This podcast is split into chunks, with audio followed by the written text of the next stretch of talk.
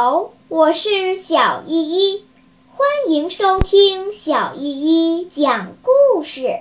今天我要讲的故事是《小狼和老狼》。老狼很喜欢看书，他的家里有一大堆好看的书，它们堆满了老狼的书房、客厅和卧室。如果有小动物到老狼家做客，常常会发现老狼戴着老花镜坐在沙发上看书。老狼的儿子小狼可不是这样的，他不喜欢看书，也不喜欢他爸爸看书。他常常嘟着小嘴说：“那几页破破的纸有什么好看的？”还不如我的变形金刚、汽车、坦克和大枪有趣。可是有一天，小狼的坦克坏了，怎么也发动不起来了。小狼很着急，只好去求爸爸帮忙。老狼修理了半天也没修好。突然，他好像想起了什么似的。急忙奔到书架前，拿起一本花花绿绿的书翻了起来。看了一会儿之后，老狼又重新来到坦克前修了起来。这次他三下两下就修好了，坦克又嘟嘟嘟地跑起来了。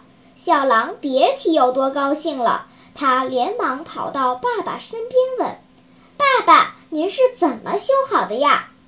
老狼拍了拍小狼的头，说：“儿子，其实我也不会，是他告诉我怎么修的。”说完，老狼指了指那本花花绿绿的书。“哦，书还有这本事？”小狼觉得很奇怪。自从这件事以后，小狼常常去看爸爸的书了。最初，他觉得好奇。再到后来，他真的被那些好看的书吸引了。他从那里面读到了很多很多有趣的故事，学到了很多有用的知识。小狼终于明白了，哦，原来书是这么可爱的东西呀！